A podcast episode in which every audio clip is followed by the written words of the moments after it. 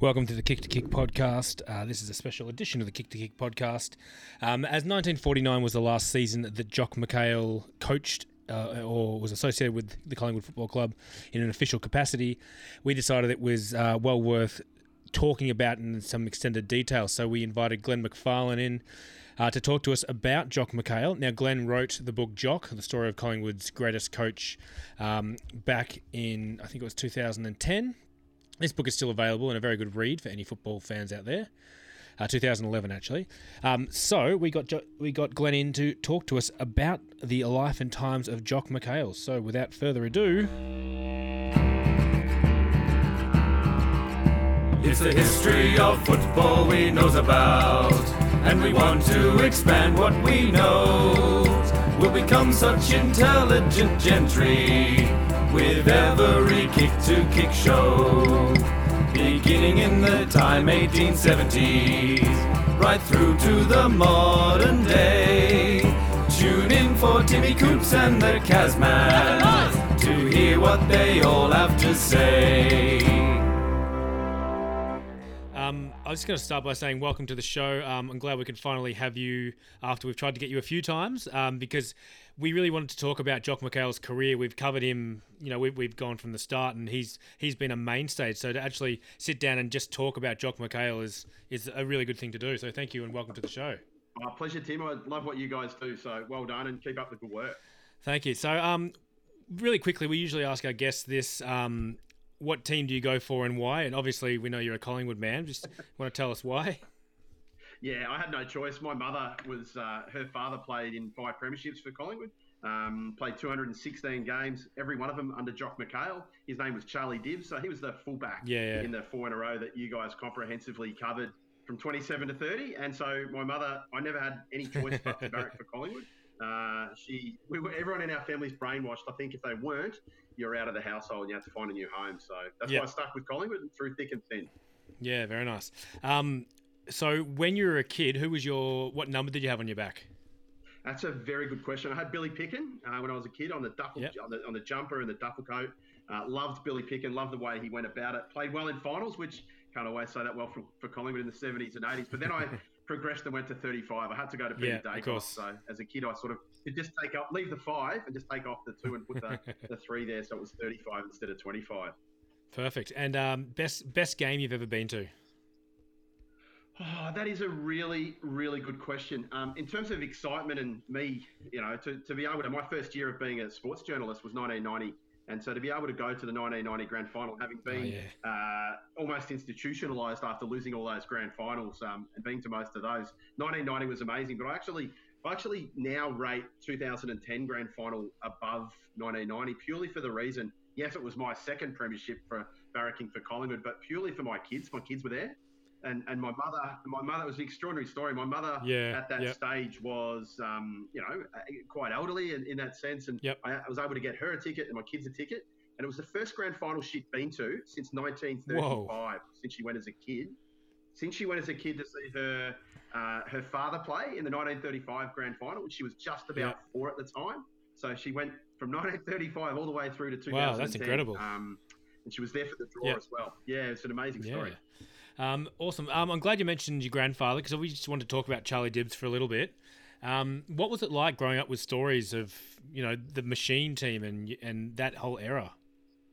Yeah, it's quite amazing, like to grow up with that, and you always hope you got someone uh, in your family who who'd done something pretty special, and he certainly had. He died uh, long before I was born. He died in 1960, so he was only 55 when he died. So Yep. I was nine years off being born then. So basically, I grew up with the family stories more so than Charlie. So I never met him, um, but what I did do, uh, I wanted to find out about him. Uh, I was really lucky enough to you know to write to a number of his teammates who were still alive at the time. I think I started doing that when I was about 12 or 13 and wanted to uh, find out more about Charlie. So I wrote to a whole lot of people, um, including the great Harry Collier, Harold Rumney, Jack Regan, Frank Murphy, Albert Collier, Jack Beveridge, all of those guys. Yeah. They were amazing in giving me some incredible letters that I've still got, detailing their lives. And back then, I think I was it was sort of ranged between when I was 12 and 15 Yeah. or 16, and I said I was going to one day write a book on the machine.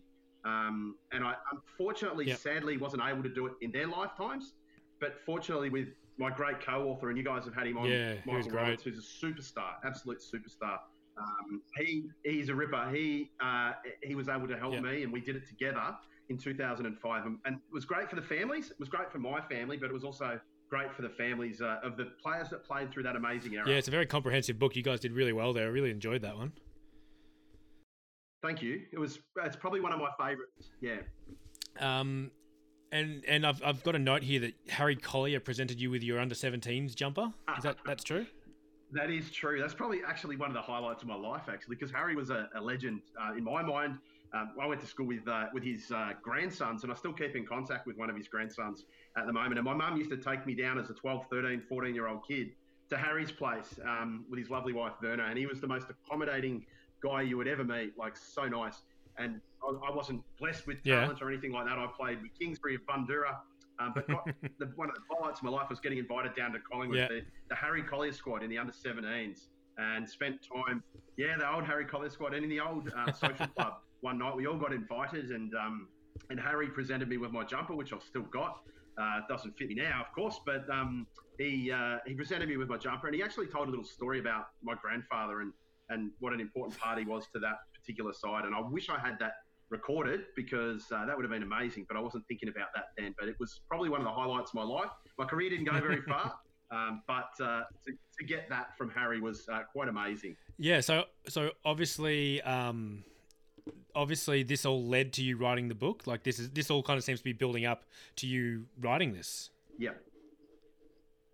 Yeah, it did. And I wanted to, from the time I was a little kid, I was always interested, like you guys, fascinated by footy history. And, and my old man used to, he played for Brunswick and captain Brunswick. And, and he used to write down trivia questions for me about, and I'd go off and I'd research the, which, which was pretty hard back then to go and do that. There weren't too many footy history books or, or decent ones at the time. Um, and so I always said to myself, I'm going to, I'm to Yeah, write a yeah. book one day. And as I said about Michael Roberts, Michael contacted me out of the blue. It was a cold call. He actually contacted my mother out of the blue because he'd heard he contacted me through my mother because he'd heard that uh, we were related to, to Charlie Dibbs and he wanted information for his um, a century of the best.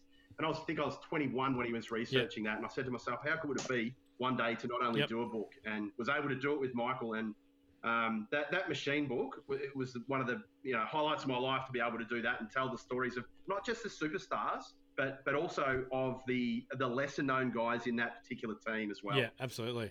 Um, and that you've done a really good uh, job of that. Um, Charlie, welcome. Charlie, Glenn, Hey Glenn, guys, hey Charlie. Glenn, how are you? Hey Charlie, good mate. How are you? Yeah, good, thanks. Lovely to see you. Sorry I was a bit late Thank you. Thanks technical for- issues. Not at all. Thanks for having me. No, it's it's an absolute pleasure. It's, uh, yeah, lovely to speak to uh, to someone that I'm not usually talking to. Uh, mate, it's good to speak to anyone in this day and age, I Yeah, think, isn't it? seriously. Um, uh, with lockdown and the like. Yeah. So, Um, so Glenn, what was the process like? It must have how how how many years and what was how many hours in the library and how how long on Trove? Uh, are you talking about machine or jock in, in that sense? Oh, sorry, no no no jock. Sorry, I, is that- so once you did the machine Yep. book, is that then you moved on? Yeah, to Jock. So basically, what happened was I, Jock was an extension of the machine in the sense that um, there was such a, a great story to tell. He, he's sort of like a bit of a ghost of coaching. I think Geoff Slattery once described him as the ghost of coaching. He's this man with this extraordinary record, but we don't know much about him. We never really knew much about his family or, or, or what he was actually like, other than that he was this bloke with a with a hat on on the on the on the you know the side of the ground and you know the tie and whatever else. So I, I wanted to try and put some uh, sinew on the bones, if you like, of, of his life. And by God, it was hard. It was really difficult because there's, um, he, you know, he had one living child still around um, uh, when I first started the process, but unfortunately, Jock Jr. died. Um, lived to a great age, but I, I actually got to spend some time with Jock Jr.'s uh, wife. She was terrific, June, um, and to speak to so many of his teammates. Sorry, his teammates. I'm going too far. If he's of the men that he'd actually coached, his teammates would be would have been 150, I reckon, at that time. But to speak to some of the um, the guys who, who even some of the guys who didn't play a lot under him, but played a little bit under him, like a guy called uh, Bernie Yeah. Shannon, who played late in Jock's career, and he's in a, a famous old photograph with Jock uh, Victoria Park as well. And it, I spent a lot of time on Trove. Um, uh, had amazing help from people like Geoff Slattery, who believed in the book, Yep. uh, and Michael Roberts, who's outstanding, and a guy called you guys would well know well and truly, Russell Holmes, Oh yeah, who's yeah. got unbelievably one of the best football libraries, and I don't just mean books. I His mean shed, you mean his shed? His garage? Oh, his garage is just a, a Yeah. treasure trove. Um, looks a little bit like my study. Um, but yeah, so it took a long time. Yeah. I think I missed about three or four. I think I missed three or four, maybe even five deadlines that Geoff Slattery suggested that I needed to uh, to do because I was trying to obviously keep my job at the Herald Sun. Yeah. But we got there in the end, and I think it was really fitting that of course. it came out in around 2011. Mick Malthouse was able to help launch the book at the Collingwood Footy Club, and um, and uh, to do to have him do that, the man who would eventually take over from the number of games, that was pretty special. Um, but yeah, I hope I did a good job. It's a decade, it's 10 years next year that it, that it actually came out. Wow. Yeah, incredible. Thank I you. can imagine it would just, I mean, with such No, a it long definitely stands uh, out. career, both playing and coaching, that the, the history and the, and the info you'd get would just keep on, it'd be a wormhole. Yeah, it was, and particularly I've met some, I mean, amazing people through it. Guys who you obviously coach, but family members and and and you know people for, who are associated with. But also, when I say family members, I'm contacting people from from Emla in Ireland, where his family, his mum and dad came from Emla. Um, they had a couple of family tragedies uh, that you know pretty much. Jock's life, there's a whole lot of family tragedies behind it. And that was one of the things that actually stood out to me as much as anything. And to be able to te- talk to people on the other side of the world, um, and the McHale name's very famous in Emla. Okay. Um, uh, they're, they're actually a very well known family over there. Um, had no idea really about um, uh, about Jock, but there's a great story. And even in the First World War, Jock's brother um, went to the war, and um, uh, Mikhail walked through the streets of Emla trying to find relatives from years and years ago. And I think just the beauty of those little stories, I think, are great. I love stories behind the stories of, of you know what's going on. Absolutely. That's what sort of brings history alive, doesn't it? The anecdotes. Yeah. Yeah. That's what I love. I'm, I love the anecdotes, and, and I'm really fortunate. Michael Roberts, who I've worked with a lot, he's he's of the same ilk. He loves the the little Yeah. anecdote here and there, the quirky little thing that um, might not make a newspaper, but uh, but fortunately back then, a lot of them did make newspapers. And Trove, I was able to track down um, through Trove. You know, Jock's father was a policeman in the New South Wales Police Force, um, and I was able to find out some cases that he worked on. Oh, a particular wow. murder that, yeah, a particular murder that um, that Yeah. in, in, I think it was in Warialda, but it was up that way in New South Wales. Um, that he he worked on the case, and shortly after, the family decided to move to Melbourne. So I've always wondered whether you know Jock, uh, Jock's father, being John, um, seeing that and being a part of that Wild West, if you like, as it was back out in outback New South Wales, Jock's father thought we've got to go somewhere else, and they went to Victoria anyway. Changed the course of football. Yeah, amazing, amazing. Um, so, uh, speaking of that history, obviously um, Collingwood has such a rich history, and we know that Eddie um, loves the history of the club. Uh, as um, have they sort of embraced you guys in terms of looking for this history? Have, Yeah. have they um, been part of your help researching this?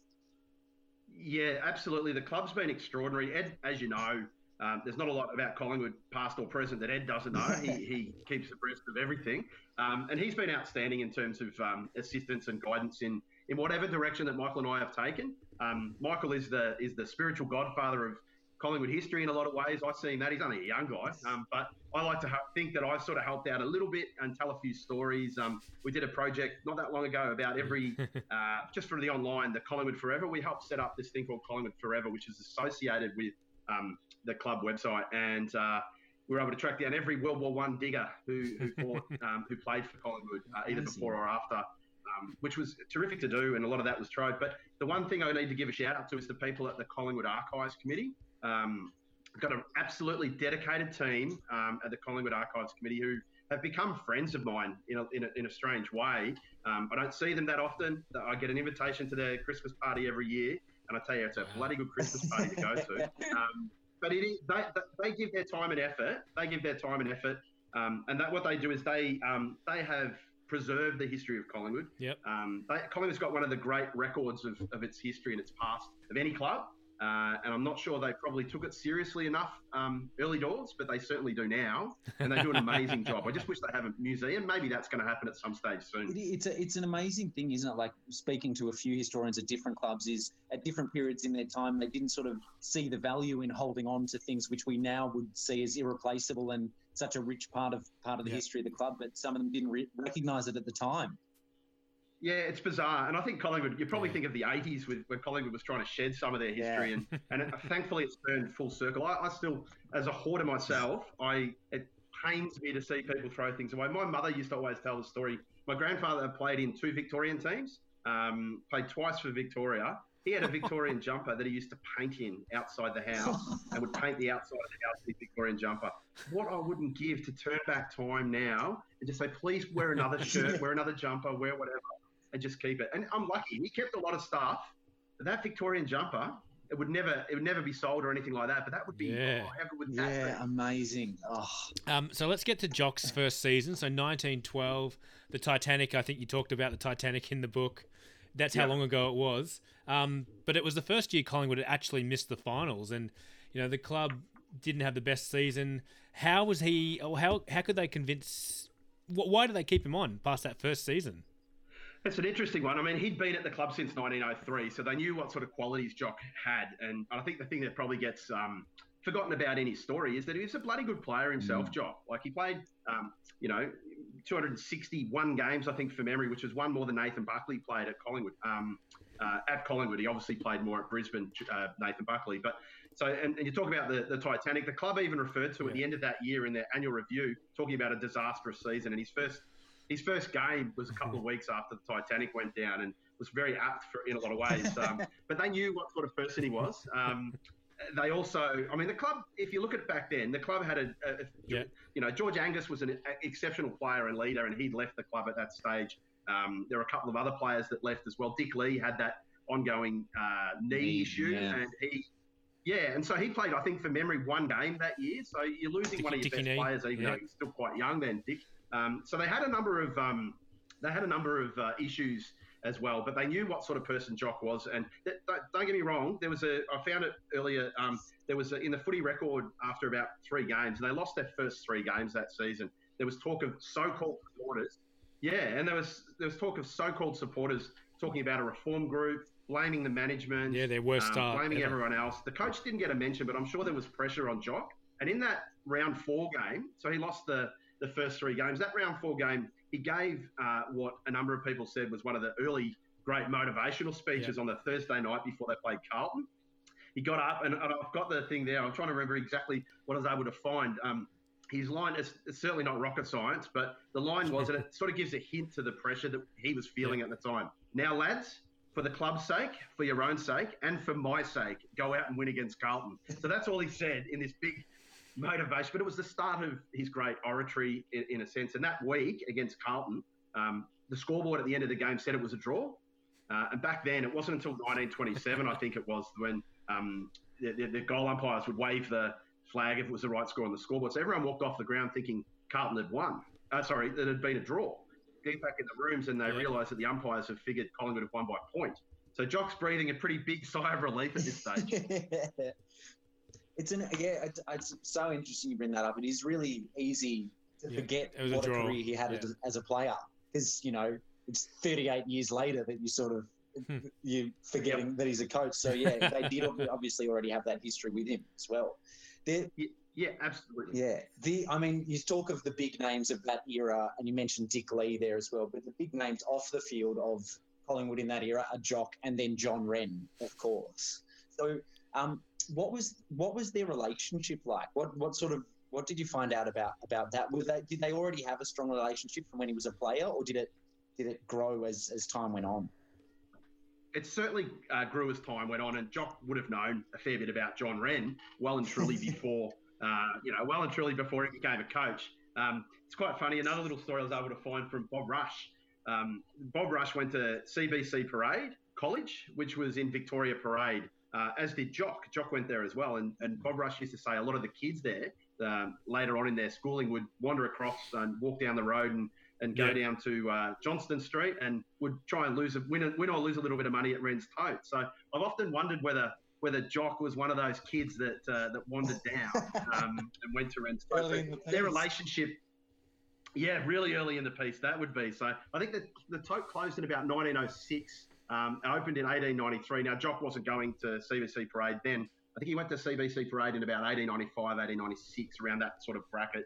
Um, so, but it certainly is a possibility because Bob Rush said a lot of the kids used to go down there, and Yeah. Bob obviously, I think, was um, the year ahead of Jock for memory, and he always used to say Jock wasn't a great player back then, but made himself a great player. So they, the relationship between Wren um, and and McHale certainly became very tight uh, in the years, probably more so after the First World War, um, even not in the early years of his coaching. Wren for whatever reason, and there's a couple of different reasons, that Wren wasn't as connected to the club for a period of time, and then got back involved heavily after or round about the, the start of the First World War. And you often see the stories about how the players would, you know, um, you know, if anything needed to be done, John Wren was there to try and assist. And um, you know, I, I'm not sure whether some of it's old wives' tales, but but certainly uh, no. he used to like the forwards. So my grandfather never really got much of a look in. I think. you can imagine over a hundred years, the uh, the mustard's been sort of put on a fair few of these stories. I imagine. Yeah, absolutely. But I mean, I'm sure I, I have absolutely no doubt that um, that Wren played a role. Oh, yeah. Um, it's just how big a role he actually played. Um, uh, in in you know, if, if, if it had have been people talk about Wren's role, and if it had have been Wren completely running everything. Uh, and, and paying out money, we wouldn't have had the, the equal salary cap that Colin players had. The Yeah. equal salary that they got, they would have they wouldn't have lost all the players that they uh, that they lost over the years. It probably cost them a few premierships as well. Yeah. good yeah, point, yeah. Um, and then and then for the fact that Wren and McHale both died within weeks Yeah. of each other is incredible. extraordinary, isn't it? That uh, that they die so close They bo- together. um, because I mean, r- you know, if you look at Wren has a heart attack at that 1953 grand final. It- you know, feels his chest, feeling, uh, and goes on and lives lives for a month. Jock is dead within you know basically a week. The Collingwood players were on their end of season trip. For memory, I'm trying to think it was Tasmania. I'm not 100 percent right. Yeah. Yeah, yeah. For memory, Yep. uh, they were in, In Tasmania, when they found Yeah, the news was. that Jock had passed Yep. away, and and it was quite sudden um, in, in that sense. But these two guys that are that have you know, one's the public face in a lot of ways of Collingwood, and one's the the hidden uh, private face of Collingwood in a lot of ways. To die so closely connected um, in, in, a, in a time is quite extraordinary when you think about it. Yeah, absolutely. Um, so getting back to, I guess, the early days and and when Jock was still fairly fresh faced. Uh, look, he was a very strong-willed character, and Yep. uh, did this mean he controlled all aspects of the club, including local recruiting? And also, why was it so important for him that all players get paid the same? Uh, he was very much of that ilk and would be throughout his career about everyone being paid the same, which is interesting because he was one of the um, the early guys uh, who was pushing for the for the payment of players. Um, I found a few uh, meetings that uh, that he attended and was on a committee um, chasing money for players in 1911, uh, it, just leading into the 1911 season. So um, he, he was very strong on players should be paid, but not paid too much, and they should be paid on a consistent basis. He felt that that was the best thing for the team, the Yeah. egalitarian sort of style of that, um, Yeah. and that lasted at Collingwood for pretty much through his entire coaching career. Um, as far as the recruiting goes, they didn't need to worry too much about recruiting. Every kid in the district wanted to play for Collingwood back then. oh god, if that was the case now, it'd be so good, wouldn't it? Um, so he would have you know 120 kids to Yeah. to, to whittle down to however many um, uh, that, that made the, the grade. And sometimes I didn't always get it right. That was generally the you know the secretary's job to organise the invitations and stuff like that. I know Harold Rumney, uh, sorry, Harold, Harry Collier once told the story that he didn't get the, the original invitation that came to hi- to him. His cousin Harold Collier got the invitation. The only thing is Harold couldn't play and Harry could, so they just got the wrong address of the Colliers there as well. So I often wonder, did we nearly lose one of the greats of all time? Incredible. Um, so, I mean, leading on to, to that with that with that sort of an egalitarian stance, Almost. um, it, it, it's an interesting contradiction though, because when you look at uh, his coaching throughout throughout his career, um, he did he had this idea that you know we were one team and everyone played their part, but then he had these um, incredible stars as well that he sort of almost built a team around. Like you look at Gordon Coventry, as you mentioned, Dick Lee near the beginning, mainly these forwards. Um, did did did you find that contradictory uh, as well, or um, Um, a little. I, I do. Uh, they was there was a, absolutely a reliance on on those star forwards and that as well. But um, I look at it and think Gordon Coventry struggled in his early early period. Dick Lee was in and out. I, I think they had just amazing talent, and I think he, he hated the term machine, which I've found oh, fascinating. Um, really? yeah, that is know, the- fascinating. yeah, he was not a fan of the because he felt that that um, was too rigid, um, too stuck to a plan. wasn't He was really not a fan of the of the term machine, which is the great irony is that he's remembered for for being the man who managed the machine. Yeah. Um, but he was he was certainly a little bit reticent to. He never called them the machine.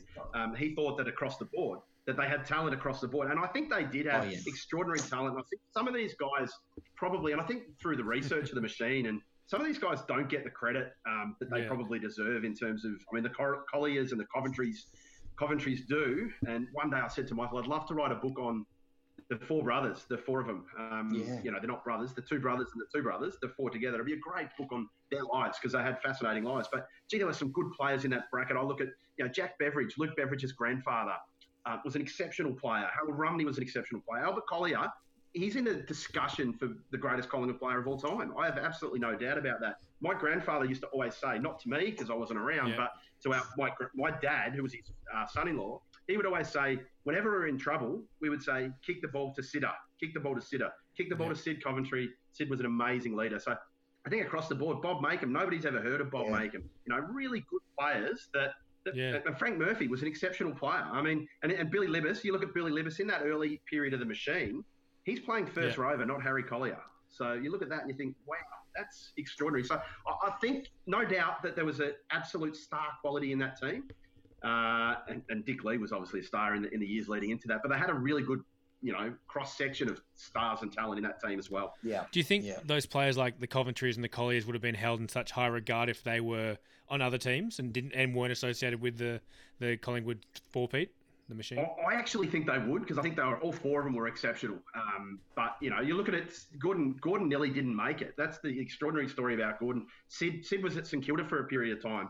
Um, you know, was signed to play with St Kilda. So you look at the little swings and roundabouts. You know, Harry Collier got the wrong the wrong. He didn't get the, the letter from the, from the club. His, his cousin got it. So, and I look at little things like that. But I, I think they would have because I think they were outstanding. Those four. I um I push up for, for the Colliers and Coventrys all the time, probably because they wore black and white and um, but there's just that mystique about them as well. I think they would have think they would have been a success anywhere. I think. I mean, if you talk to anyone about Albert Collier, uh, and he's a bit of a favourite of mine, if he doesn't go to Tasmania for two seasons, which is an extraordinary story in itself, after that four in Isn't a row, it? Yeah. uh, he, he came back with he came back with battered knees, and the knees. He, he Yeah. probably probably you know he's still fantastic in those mid thirties period as well, but. No, I think they would have been outstanding at any particular club, but that was particularly suited to the, the systematic approach that Jock had as well. It must have annoyed you. Um, sorry to interrupt you, Charlie, 'cause I No. know you're about to ask a question. But in, in that first lockdown period we had, and all the media seemed to be doing best of lists all the time, there was very rarely any mention of anything pre World War Two. Yeah, it's hard, isn't it? Like it is, and, and I can understand why people do it. Um, and and I do it as well sometimes. But we're quick to remember what's happened only recently. We really are, and um, my memory for footy goes back a fair way, but nowhere. And, and I don't blame anyone in that sense. But you're right. I think it's in that period where you look back and some of these players, and I think the AFL Hall of Fame, the Australian Football Hall of Fame, sorry, needs to maybe look at honouring the past a little bit better. We honour the present or the recently retired, and it's something that I've spoken to them and on a number of occasions. Um, and I know that it's other other people have pushed that as well. That I, I think we need to probably put. I'm, Yeah. I'm a man of the 20s and 30s. That sounds bad for a person, but I love Yeah. looking back at footy in that period. It was such an exciting brand of footy, um, tough Yeah. and whatever. But I Yeah. think sometimes the early brackets of the footy do not get the credit uh, that Yeah. they probably should. Absolutely, and we, I mean, we talk about that all the time as well. How, uh, you Yep. know, before color television, no one's interested in what was going on, basically. Yeah. Exactly. Um, where Yeah, you know, and you, you're right. All these guys who we've talked about, the Colliers. I mean, people know Gordon Yep. Coventry because he's Yeah. the, he still Yeah. holds, you know, the records. But they're those guys just sort of disappear into the ether because there's no footage of it. You can't, you know, you can't Yeah. watch it happening. So when there's not the visual, it's very easy for it to disappear from from view, and it's it's such a Yeah, shame because the 100%. stories are phenomenal. Yeah. Oh, and I think that the, the, the great stories, the colour of stories around that particular time are amazing. And you look at back at, you know, um, 19, 1928, Collingwood almost go on strike in the middle of a game. Yeah. Sid Coventry stops that. Um, so many, and, and I think that's what we're able to find. And you guys have done the same. The little stories behind Oh, the yeah. stories um, from the early years of football, I think I think they just make for breathtaking reading sometimes. Absolutely, and it, Yeah. and it also just adds so much to uh, your enjoyment of, of today's game as Oh, well. yeah. Because you look at what Absolutely. it's become, and you're like, Yeah. how is it possible that it's now this when it it was, you know, what it was? It's phenomenal. Absolutely. Yeah. Yeah. Well, it's bizarre. My grandfather didn't get paid a lot to play football and that, but he would have done it for free anyway. He used to stitch the Sherrins during the week, and those same Sherrins were probably he was trying to stop them to go through the goals at the other end on on the weekend. Yeah. It was he worked in a Sherrin factory. Some of these guys, you know, lived pretty tough lives, um, really difficult lives in, in, in what they did, particularly through the depression. Um, and the depression hit Collingwood a lot earlier than it hit other Yeah. suburbs in. I know that I know the crash was in October Mm. 29 when Collingwood already won those three flags. But if you listen to, to Harry Collier and to a degree some of the guys that wrote to me wrote back to me when I was young, um, how hard it was growing up in Collingwood in those years. And one of the very you know few things I actually had was to be able to go to training on the whatever nights and usually the Tuesday and the Thursday and to go to the footy on the weekend. That was their day. Yeah. It was that was their week rolled into one. Absolutely. Yeah, it's it's amazing, isn't it? Um, do- Yeah. So you were talking about the, you know how with the Colliers and the Coventries, how the the systems that Jock had in place uh, helped them to you know really highlight how phenomenal they were and how it helped to build them up. But also those systems um, ended up co- costing them a few flags. Um, do you think? Do you think um, Jock's faith in his in his systems uh, ultimately may have cost him his job in the end? Uh, p- potentially, um, and there's conjecture about how he lost his job and how he, you know, potentially whether he walked away or whether, yeah, you know, he was his time had run out. I think if you spoke to anyone um, who played under him in the 1940s, um, he probably Yeah. should have ended at the end of that 39 year when they lost the grand final to Melbourne um, after his seconds coach Huey Thomas had been moved on. yeah. Put a hex on Collingwood. Yeah. Um, put a favours hex on Collingwood. Um, and so potentially that should have been the end of Jock. Um, but if you, I, I don't want to dismiss him too much because Collingwood actually Yeah. put a fair bit into the Second World War. They had a lot of guys represent the club at war, so the club was pretty much bereft of talent Mm. for a number of those war years. Um, but it was the one year, the one decade that, that Collingwood hasn't played in a grand final. They came pretty close. They probably should have played in the 45 grand Yeah. final. Yeah, no, Um, we we're but very again, aware if you talk that. to anyone at that time, Jock's teams ran out of steam in the second half. You go back and look at the stats in late in games. The team, yeah, the team wasn't uh, didn't run out games, and and you, you had a coach who at the end of it was 68 years of age, or the best part of 68 years of age. Um, I, I, I think his systems were fantastic for the time, um, but it, it, you know, in the end, in that last game that he coached um, in 1949, he was coaching against a guy who was half Yeah. his age, um, and that Dick Yeah. Reynolds, and that um, probably says it a little bit. Uh, but it's it's really Yeah. hard to get rid of a colossus. We saw that with Kevin Sheedy. We've seen it to a degree with Mick Malthouse as well. Yeah. When you get rid of a colossus, and this guy was a colossus. You think Kevin Sheedy, this guy for what he meant to that one footy club was was monumental to Collingwood. So so I- I think he, yeah, gee, it's, he, he did coach eight premierships. So I, I- you know, I, I you, you cop that every day of the week. I'd, I'd take another one for Collingwood for the rest of my life. The way we're going, to home. Um, Yeah. but we, we were talking about the control Jock had, and there, there's there's people he did push out like Huey Thomas, uh, Dan Yeah. Minogue, Con McCarthy, Albie Pannam Senior, Charlie Tyson. There were people, there were bodies that, that kind of got flung by the wayside. He was pretty ruthless. There's no doubt uh, in a Mm. lot of ways, and not all of those were his fault, but he was pretty ruthless. Certainly the Huey Thomas one.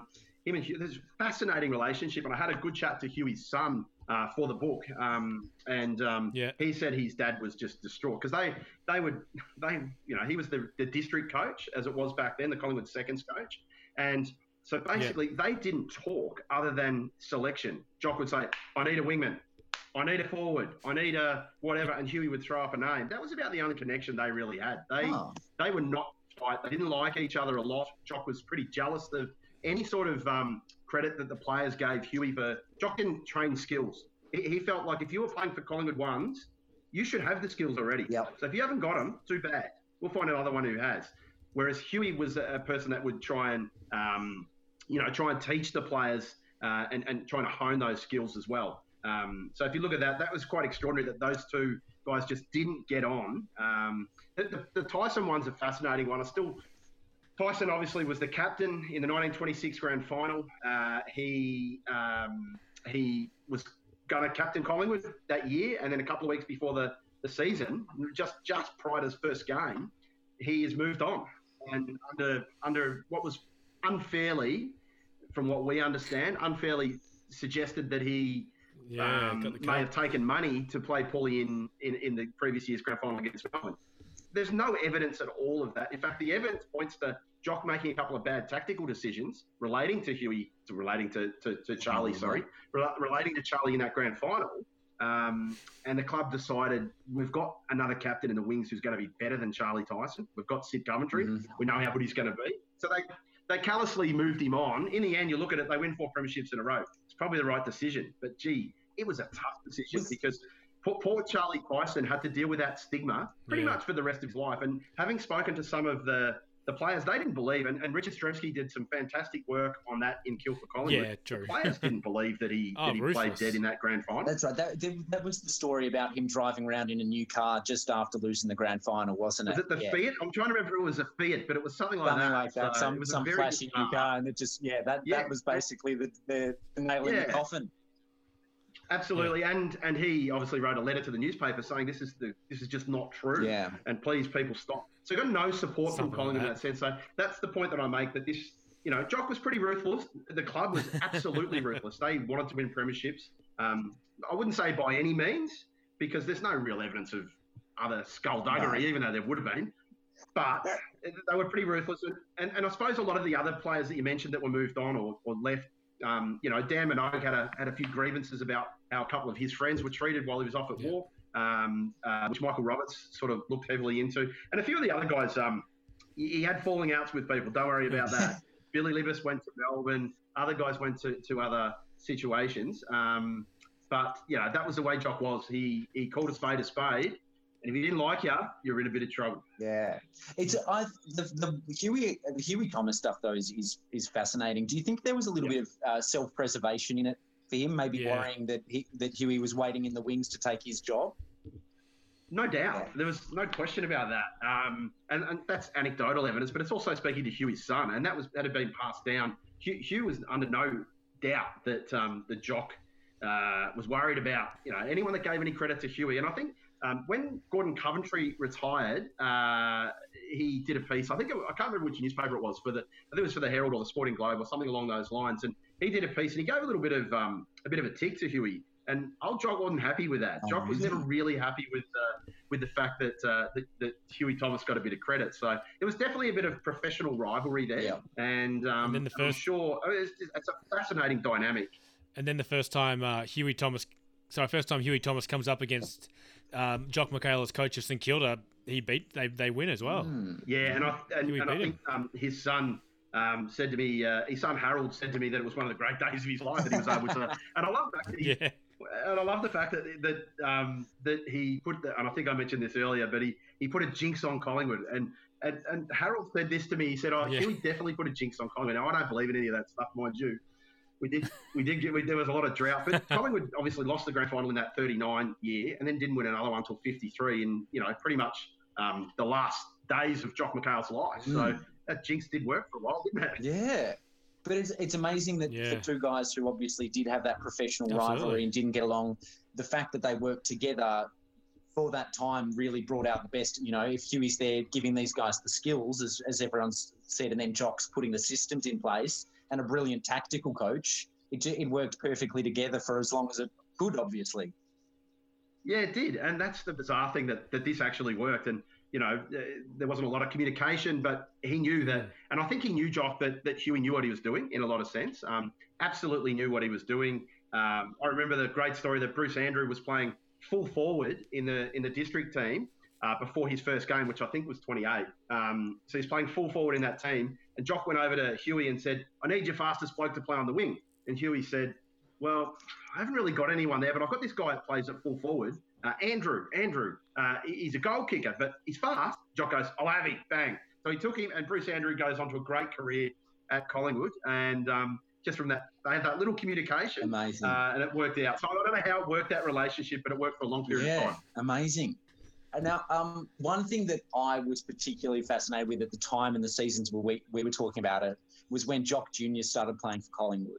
Yeah. So the uh, we, Yeah. we had this thought, and I, well, I did that. I mean, Jock being, as you said, so stoic and didn't sort of give much away, that it was probably the hardest job he ever had getting a shot in that team because his dad, I can't imagine, I reckon his dad would have been his toughest critic. It was, it, was no doubt, no, no doubt, and yeah, absolutely, it's a really good point. Um, and I suppose the dynamic uh, of it was that um, uh, I, I remember speaking to June, his uh, Jock Junior's uh, widow, and, and she and, and Jock. Uh, Junior did say this as well. He said his dad did it so much more tough than he did. Like you would think that the son coming through would do it tough because the dad was the coach. The dad was pretty. He didn't want Jock to play. He didn't want Jock Junior to play he Jock Junior had had a, suffered a very serious uh, injury playing football in his in his teens. Oh, really? um, And when I say serious, very, very serious. He was never meant to play football again. Uh, it was meant to be all over. And just harking back around that sort of period, um, Jock had lost a daughter uh, in 1934, um, who, who was, you know, the bright spark of his life, and he never really, never quite recovered after that, having lost another child as a five-year-old back in 1919. So Jock had had this tragedy. So he doesn't want his son playing football, getting injured, potentially dying. So Jock, um, Jock Junior was playing in the in the, you know, having had already suffered the injury. He was playing um, park footy with some mates, and Jock Senior saw him, and he gave him the scowl, gave him the bad look, and he said, "Well." you need to get this out of your system. Get it out of your system now. he came down to Collingwood. Um, was terrific in the in the seconds. I think Jock was a bit reluctant to play him, but played him. And and while Jock Junior said that he wasn't a great player and, and didn't have the courage that he perhaps would have if he hadn't had that really serious in, internal injuries that he actually got, he ended up being a really serviceable player for Collingwood at that time. The story I love is Jack Dyer. Are you guys aware of the, the story with Jack Dyer and Jock Junior? No, well, no, I don't think I am. Can yeah, it's a cracker. It's a cracker. Um, so basically, 1944, um, it's Jock Junior's best year, um, and he gets invited to what's going to end up being his future brother-in-law's um, wedding. And back then, they'd do the weddings early on a Saturday morning, um, and they'd have a little wedding on the Saturday morning. So he's meant to play in the seniors in the afternoon against Richmond. Jock Senior cracks it and said, "You're not going yeah, to the wedding." He yeah. was worried about him having a drink. Now he didn't have a drink, as we understand it. His widow told told me didn't have a drink, but um, got to the game. He was in an angry mood because he's his father had given him a, an absolute roasting about going to the wedding before the footy match. Um, so he turns out, and Jack Dyer hates Jock McHale, hated Jock McHale. Wanted, he said, oh, I would have loved to have belted Jock McHale. Would have loved to have. So you can't do that to the coach who's sitting on the boundary line, who's, you know, heading towards, he's in his 60s, but you can do it to his son. So Jack Dyer gave uh, Jock Jr. a belting, but Jock Jr., angry already, fought back, and they both got four weeks suspension after belting on with each other. And for the book, I tracked down, I don't even know how I did it, I tracked down the boundary umpire who reported both of them and had a chat, brief chat to him. He said Dyer started it, but Jock Jr. gave as much as he got, and they both got yeah. four weeks. I love story. it. That's great. um, so, moving towards the end of his career, um, Jock coached all of 1949, and then by October, you said in the book, yep. he'd, he'd made up his mind to, he was going to retire, but the board made him uh, keep that a secret, and they didn't announce. They announced him as coach actually for 1950, and then only yep. weeks out from the season, they announced that it was he was retiring and there was going to be a replacement. Was that part of the reason the club was thrown into disarray?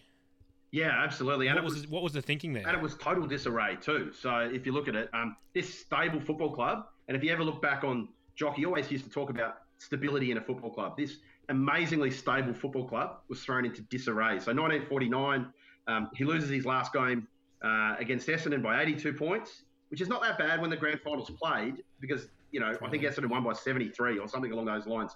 They had the superstar John Coleman.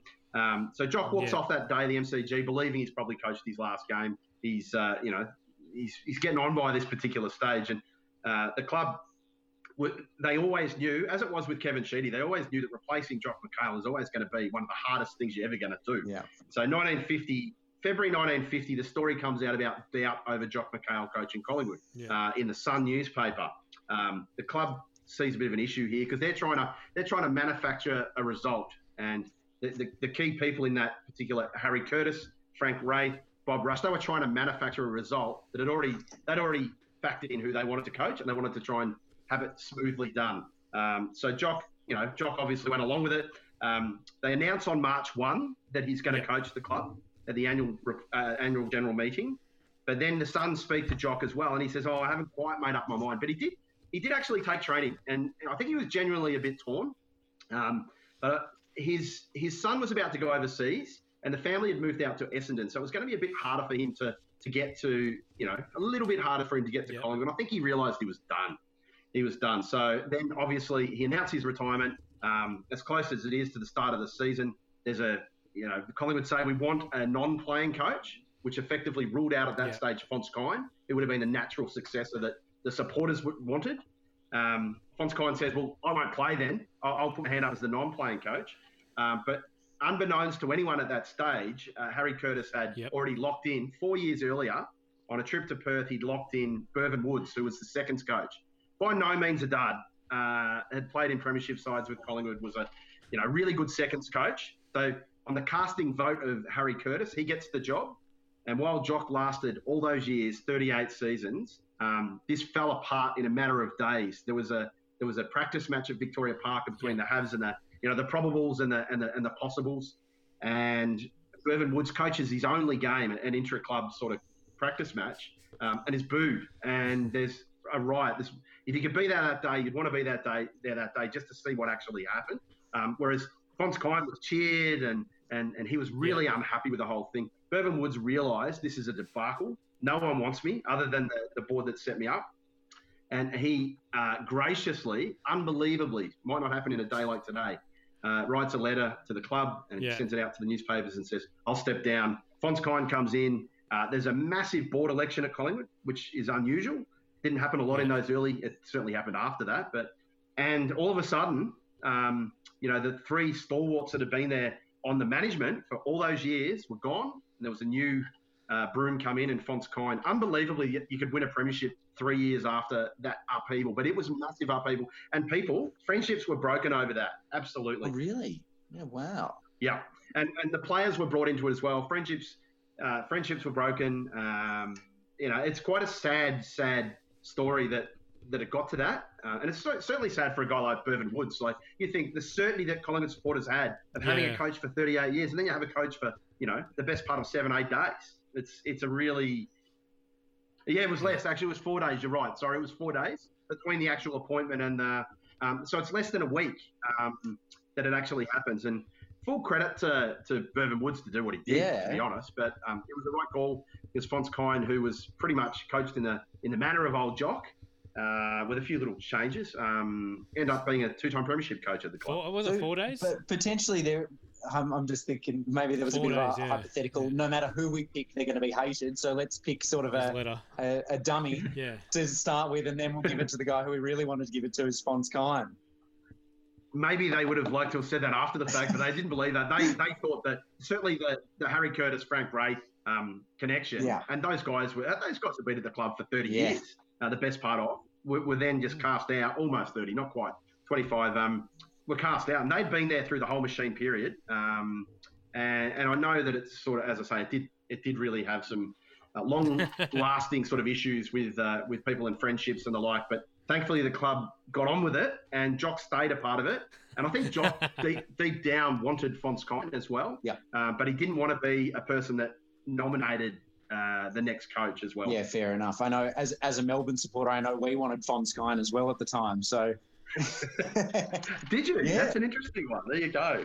Yeah, for, at the end of 49, when yeah, Checker, yeah, when yeah. Checker stepped down, he was the number one choice for the D's. Well, I'm just trying him. to think how that would have changed the course of history in the 1958 grand final. That's a yeah, that's a classic. That's I mean, well, you think if, if, if, he got the job at Melbourne, then would Norm Smith have ever got the job? So it's a very it's a very well, interesting slide, then, sliding door. He might have then coached Collingwood. yes, well, if you're looking at the sliding doors of history, can you imagine? Because he grew up yeah, absolutely. Grew up with it and watched Jock McHale coach from afar, and um, and then unbelievably, oh, un- 40, unbelievably, uh, a great record that he had. Um, no, you know, and, and, you know, everyone I think thought Jock was going to be coach of the team of the century, was, and and and Norm came in and, and picked him on the line. Well, we'll have to have a discussion about that at the end, Glenn, because that's something that I find fascinating, and I want to I want to hear your yeah, your opinion on that. Yeah, yeah, um, I like it. But um, leading on from that, like, so obviously we've talked about the Maybe. fact that he ended up sort of kind of retiring, knowing that it was the end anyway. Yeah, he did. There was a bit of discontent, obviously, growing at the club in those last few years when it had been a, a fair while since the last flag.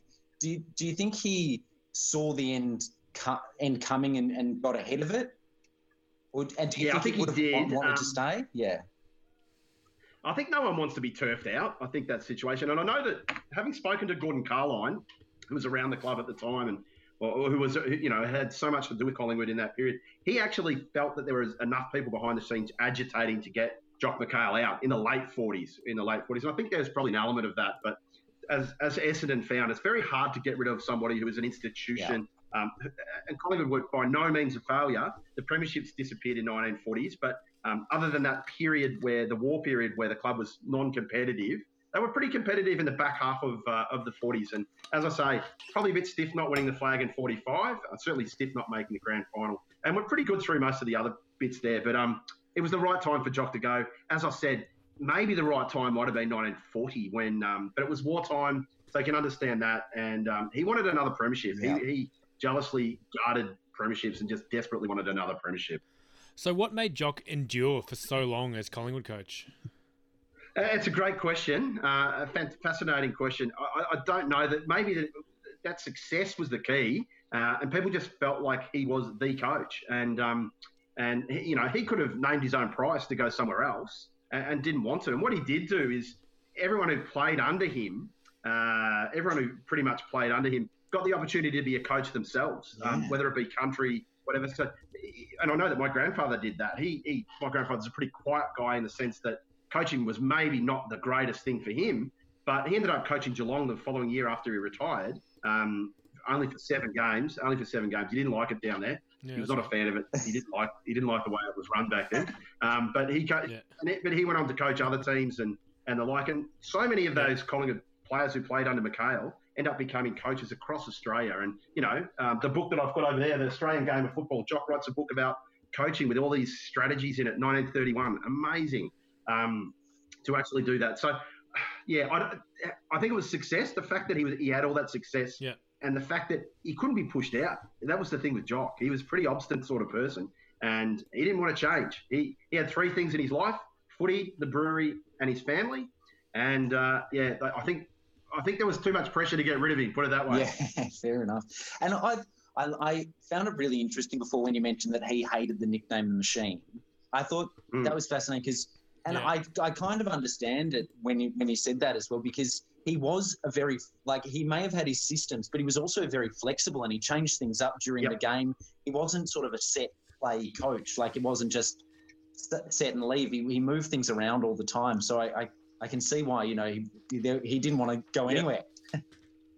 No, exactly. And I mean, you just got to look at it. Um, players who played, you know, um, Jack Regan was a forward for a period of time, and little things like that. Like he he didn't like it because he felt like it it took away from his coaching. That we were just this systems team that, um, you know, and I, and I think you know that's an interesting thing with coaches. And I always love looking at coaches. There are system coaches and there are sort of gimmick coaches as well. Often the system coaches are great, uh, but Jock felt like he was tagged too much of a, a, a, as a systematic coach. Um, whereas he liked to change things. Like we came across one thing one time where, for a period of time at Victoria Park, there was a line drawn down the oval through the middle of the oval, which is the corridor, just reminding players to play through the corridor as much as you can. Just little bizarre things like that. Um, but then as he got older, he was less prepared to take risks and, and to change things. And I think that was, in the end, part of the problem with Collingwood. Yeah.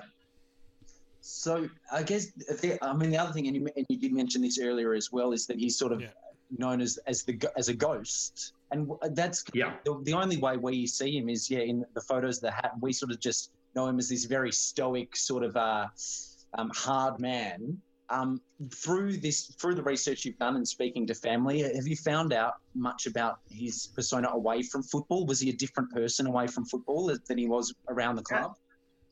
It's a really good question because it, it was really hard to put any, as I say, sinew on the bones because, um, you know, he certainly he he tolerated the media. He did a few things. I obviously wrote the book um, and and tolerated the media, but he didn't give a lot of himself. He was a very private person in a lot of ways, which is bizarre. You think Kevin Sheedy, who and Mick Malthouse, you know everything there is to know about them, pretty much. Whereas Jock liked to keep things pretty private.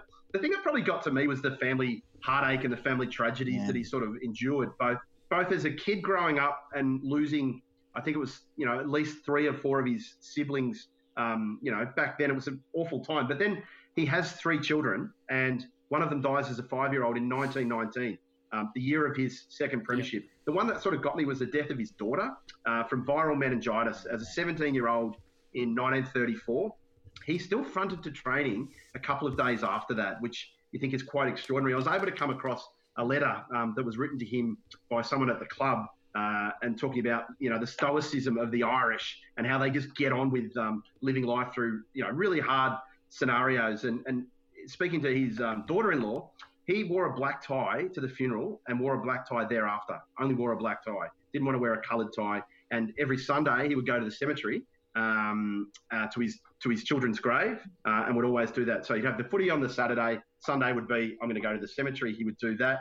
Um, he obviously never drove, which is quite amazing. So his son would drive him around a lot. Um, so I think that personal side to it uh, was the thing that really got to me because he, he, was masking a lot of pain. Yeah. Um, because um, a lot of people said that uh, he never got over his daughter, and he never did. He never really got over his daughter dying. Um, and as much as that probably showed the real man as well in a lot of ways that he he was heartbroken with that, and yet he still continued to coach for another 15 years. Yeah, and which is extraordinary. And just um, internalized it all. Yeah, absolutely. Um, wouldn't have known any difference in the sense that uh, he mourned her um, publicly for a period, but he mourned her privately for the rest of his life. And and so much so that his grave now he shares a grave with his wife um, and his two children that died before him, that predeceased him. They're in the same grave, uh, which I've been out to several times. Um, and it's quite moving that they're all together. Uh, they're all together, uh, you know, forever, exactly in a sense. Yeah, wow. um, yeah, that's incredible. So we know that the AFL now hand out the Jock McHale medal uh, for the premiership coach, and they backdated that to 1950, which is really nice. Um, yep. What do you think is the uh, is Jock's legacy for both the league and Collingwood? Yeah, it's I, I love that. I, I, think something needed to be done for Jock because back in the old days, he wasn't even a life member of the AFL because back then coaches were not made life members, yeah, which is bizarre. bizarre. It got changed. Fortunately, got changed. Extraordinary. So it fortunately got changed. Um, so I, I, think what he means to Collingwood, he is Collingwood's. You know, if you think of Collingwood, you think of one man in, in terms of its history, the longevity. He was the biggest name in footy in a lot of ways for the first 50 years of the competition. Um, so he set up a lot of the traditions at Collingwood, and I think that to me is is the legacy that he has there. Um, without without him, how many premierships do they win? How much tradition is you know he didn't found the tradition, but he maintained the tradition through that. So I, I, yeah. you know, as far as things such as I think the Jock McHale medal is fantastic. I think the one that got me was when Luke Beveridge got the Jock McHale medal. Um, I, even though he didn't, even though he handed it over, obviously briefly to um, you know to the great man yeah. Bob Murphy, but the connection between Luke Beveridge, and I know this means a lot to Luke. I'll always remember uh, after Hawthorn was beaten by uh, the Bulldogs in 2016 in that semi final, being in the rooms, and Luke Beveridge was pretty emotional anyway. Uh, and I'd written a story on his father's connection to the four in a row, uh, and to stop have, have him you know, stopping the four in a row effectively. Yeah. Um, I had a tear in my eye yeah. in the rooms. We both looked at each other and we both thought about our grandfathers and, and preserving. To me, it's important the preserving the preservation. It sounds ridiculous, but the preservation of that famous record and yeah. the fact that Luke Beveridge was the man to do it. It's quite remarkable, really, in a lot of ways. I know it means a lot to him, and I'll tell you, it meant a lot to our family and, and the families of the people of the machine. It sounds bad because history is great and you want to see it continue on, but uh, the machine's yeah. pretty special to me. Yeah, absolutely, and uh, yeah, that continuation and connection with the past, but that, that he's the man to do yep. it. That Collingwood connection, absolutely, wasn't them. It was yeah, it's it's nice. Absolutely, and um, annoying, no doubt at all. Annoyingly for other supporters like Charlie and I,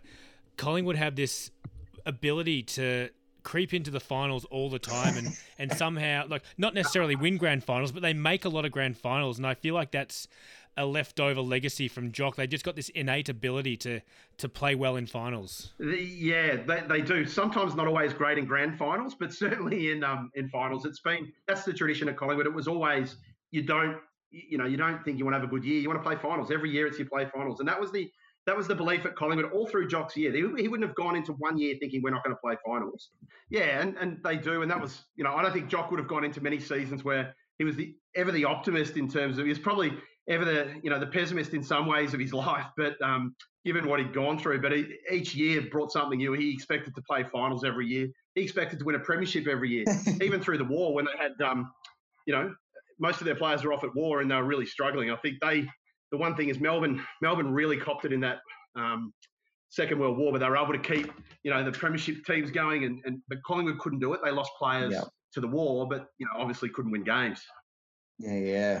Well, I mean, speaking of the uh, the the machine four as well as a Melbourne supporter, it kills me that you got us yep. in '58 and we couldn't we couldn't match you there. yeah, yeah, it would too. And, and I still see every now and again I speak to the great Ron Barassi. I was really lucky enough to do a, a book with him in 2008, roughly 2008, um, of his scrapbooks, putting them together. And um, he he still to this day is filthy that it doesn't doesn't matter that they won 59 and 60 no. and then 64 and caused more heartache. Um, he that's 50, 1958. And it is probably, if you look back, it is the, the greatest upset. I mean, there's been some amazing upsets in grand finals, but I can't think of too many more than that particular, you know, day. Right. Um, it's extraordinary. It was, yeah, it's, I mean, Yeah. breaks my heart. but no, it was phenomenal. And but that's the you know that's the that's the great thing about this game is you know that I mean the fact that it was Collingwood that beat Melbourne to stop them getting the four is just you know, Absolutely. it's. It's, it's quite amazing, and the pressure the pressure that Phonse Kyne was under that week was extraordinary as well. Someone gave him a, a little. It's not wouldn't be politically correct to do it now, or um, but he gave him a kangaroo paw as a good luck charm. oh yeah. Uh, and he was distraught in the rooms leading into that game, thinking, "What are we going to do? How am I going to handle um, handing over?" Not that he played in the in the four in a row, but he knew what it meant, having been Yeah. trained by Jock McHale. Um, uh, yeah, it's that grand final sits. If I could pick, other than the grand finals that my grandfather played in, that's probably the day I'd like to go. Even though you get a bit wet, it wouldn't matter. yeah, exactly, exactly. Hey Glenn, in Um, uh, in 2012, you wrote a uh, an article comparing Jock McHale and Nathan Buckley. Uh, looking back yes. on that now, eight years later, can you still see comparisons? Definitely, yeah. In, in a lot of ways, I can. You remember when Bucks did on on that ad? I'm not sure it was an AFL ad where he said, "So help me, Jock," um, which was a great line. And um, yeah, I I think Nathan has been, you know, he's been an extraordinary figure. He hasn't had the success that Jock has, has uh, certainly had as a, as a coach. Um, he almost did for, for one year, but um, there's, there's that connection that he's decided to stay around this footy club as Jock did. Um, had many opportunities to leave as Jock did. Mm. Um, uh, Yep. Yeah, and, and I, I love the fact that they almost played exactly the same amount of games. Um, uh, you know, for Collingwood, they were completely different players. Um, Jock would have killed for Nathan Buckley's skills and his prowess, but um, it, is, it is just an interesting sort of connection that you know players that stay around footy clubs for a long period of time and then go on to coach them. Um, not many, not many players who are you know superstars of their team end up getting the chance to coach their own team. So No. um, there's similarities. I wish there was the same amount of premierships on the on the ledger. That would be nice. yeah. There's time, maybe. Yeah, Charlie, did you want to talk about the uh, the coach of the century?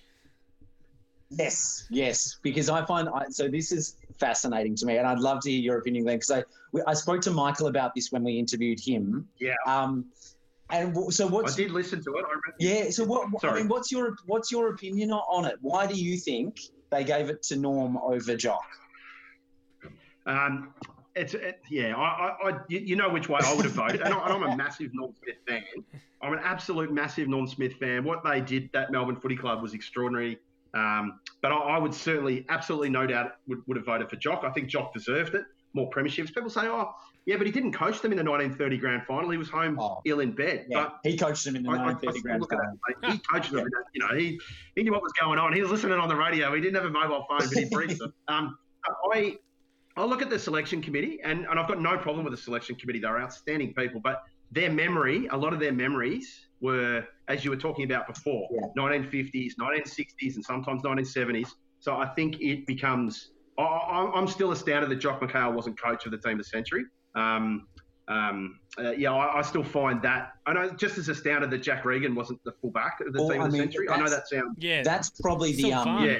That I think I think the on-field stuff is probably even more. There's a Yeah. lot more conjecture with that because you look at Absolutely. that, some of those Collingwood Yeah. names that should be in that side. When you think of it as a team of the century, Yeah. I mean, the the difference between those two coaches, Jock and Norm, is there's not much. You know, you can Oh, minuscule, away, minuscule. On on field, Yeah. there, there is there were some big mistakes. Yeah, well, not mistakes. I shouldn't say that. Oh, well, it's subjective. Yeah, it's subjective in a lot of ways. But I, that, the fullback one, I um, it still gets me, and I know that it still gets Collingwood. In a way, what it did do was create a lot of controversy. Yeah. And it created Collingwood's team of the century in, in the year after. Not Eddie went. That was it. The, no, it wasn't the year after. Yeah, it was the year after. I think it was. It wasn't Eddie wasn't president then, but I think they released their team in '97 or '98. I think it was '97. Um, and you know they were do a, able to do their own team. Every team, every club's got their own controversies. Like the the Collingwood team of the century, Lou Richards didn't get in, Yeah. and he walked out on the night. Like he and, and you know, he, in a sense, he should not have been in. They made the right call in that sense, no doubt whatsoever. But he was that upset. He walked away on the night. He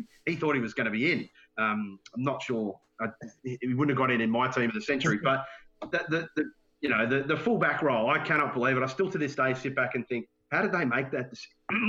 Excuse me. I still think back and think, how did they make that decision? It was the wrong decision. Excuse me. The- yeah, It was just the wrong decision, I thought. And that's not taking nothing away from Stephen. Silvagni. Um, but you know, to have the man, Yep. you know, Jack Regan was the prince of fullbacks, just as you know, Jock McHale was known as for a time the king of coaches or the prince of coaches. yeah, yeah, absolutely.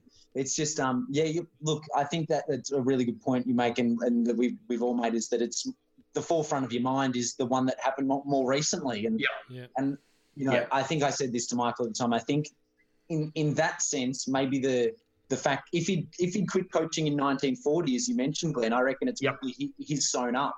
But it's those extra. I- I think you're right. Premiership. Yeah. kind of Yeah. maybe change change. I think you're probably right. And as you say, I, I, I couldn't agree more with you when you say that it's minuscule. I, seriously, you're quibbling when they're two the most two remarkable coaches you would ever get. So you are quibbling. Um, but I, you know which way I would have gone. yeah. And I'm happy they went the way they did. So yeah, of course, and, and, and it's good. And that was the only thing about the book, and I've got the book here. Um, the story of Colin, and this I didn't have any say in this. The the, the book was called Jock. Um, the story of Jock McHale, Collingwood's greatest coach. Yeah, I wanted to say football's greatest coach, but the publisher said we can't say that because he's not the coach of the team of the century, and he had a good point about Yeah. that. But anyway, not that I'm bitter. um, well, Glenn, thank you so much for talking to us. Before we uh, before we let you go, are there any other books in the works?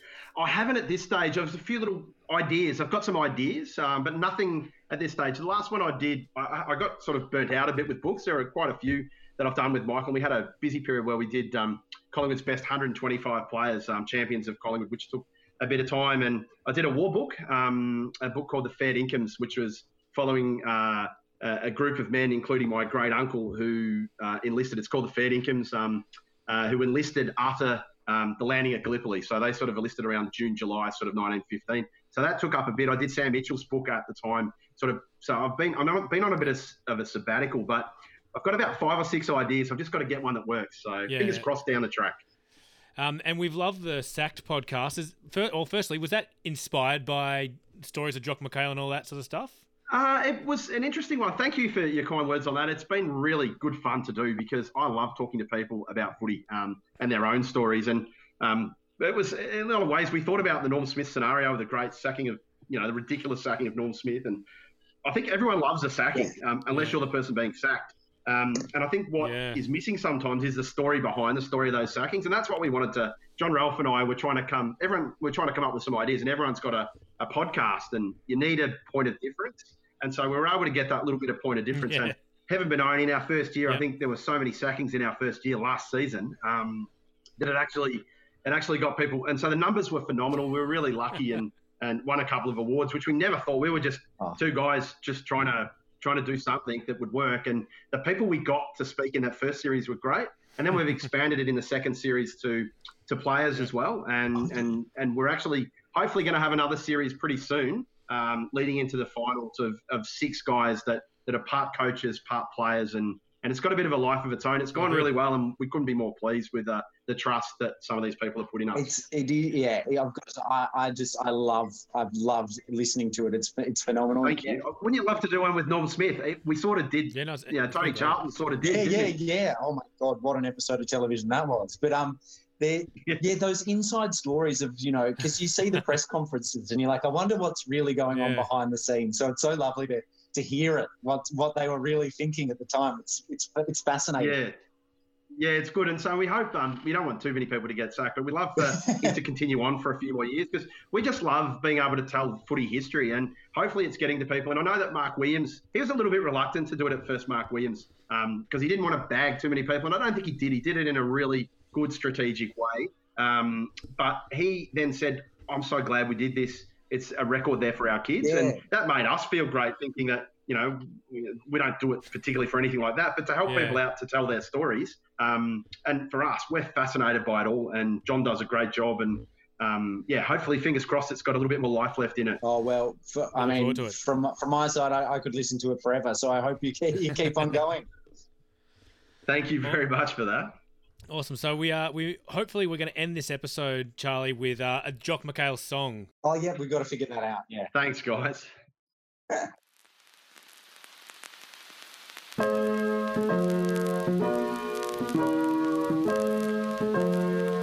Have you heard of Jock McHale, we boys, the pride of Collingwood? He's been here for 40 years and done a lot of good. He's the finest coach we've ever had, the best we've ever seen.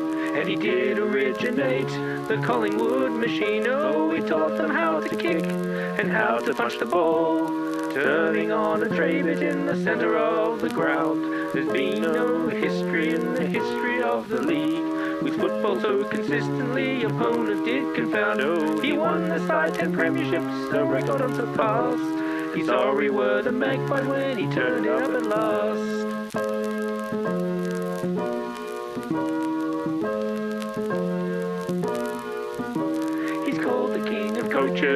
Title well deserved. In the hall of football fame, he'll ever be reserved. When Jock came to Collingwood 50 years ago, he couldn't even make the side, I'd like you all to know. When he went into the centre, in his first year in the side, he ran rings round McGregor and left him in his stride.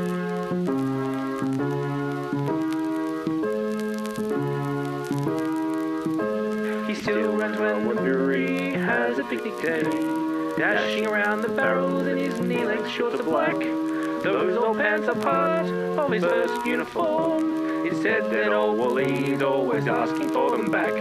He'll always be remembered while the magpies have their roost. He always seems to be around to give the side a boost. There's nothing more to say of him, so lift your glass of ale and join in wishing all the best to dear old Jock McHale. Yeah, there's nothing more to say of him, so lift your glass of ale and join in wishing all the best to dear old Jock McHale. To find out more about the Kick to Kick team and the sources we use, visit our website www.kicktokickpodcast.com. You can contact us via email at kicktokickpodcast at gmail.com or find us on Twitter and Instagram under Have you heard of Jock we boys, the pride of Collingwood? He's been here for 40 years and done a lot of good. He's the finest coach we've ever had, the best we've ever seen. And he did originate the Collingwood machine. Oh, he taught them how to